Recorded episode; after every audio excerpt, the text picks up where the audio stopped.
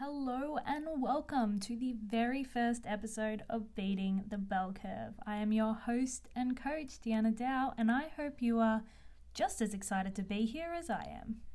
Every single day I get calls and emails that go a little something like this I know what my goals are, but I don't know where to start. I try to get work done, but I get distracted. I find it hard to stay motivated. I find it hard to stay focused. I can't remember large amounts of information. I struggle to perform under pressure. I start a lot of things, but can never seem to finish them. And I want to make some positive changes in my life, but I don't know how. Does any of this sound familiar?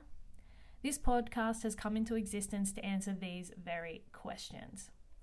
After working with thousands of students, corporates, and business owners, helping them level up over the last decade, I'm putting together this podcast where we will explore the skills and strategies used by the top performing students and professionals to achieve their goals.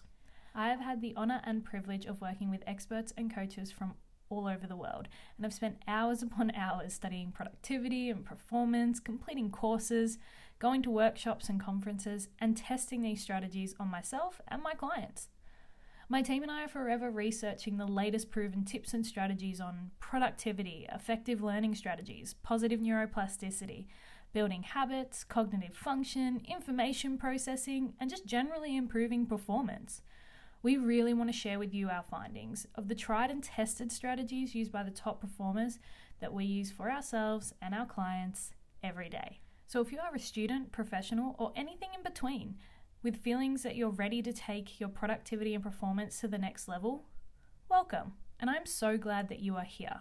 My dream for this podcast is to deliver practical strategies that are accessible and can be implemented right away for everyone from high school students through to corporates that are looking to level up and take their performance to all new heights. So, buckle in. In all the episodes to come, we are going to take a deep dive into what you need to know to beat the bell curve. See you soon.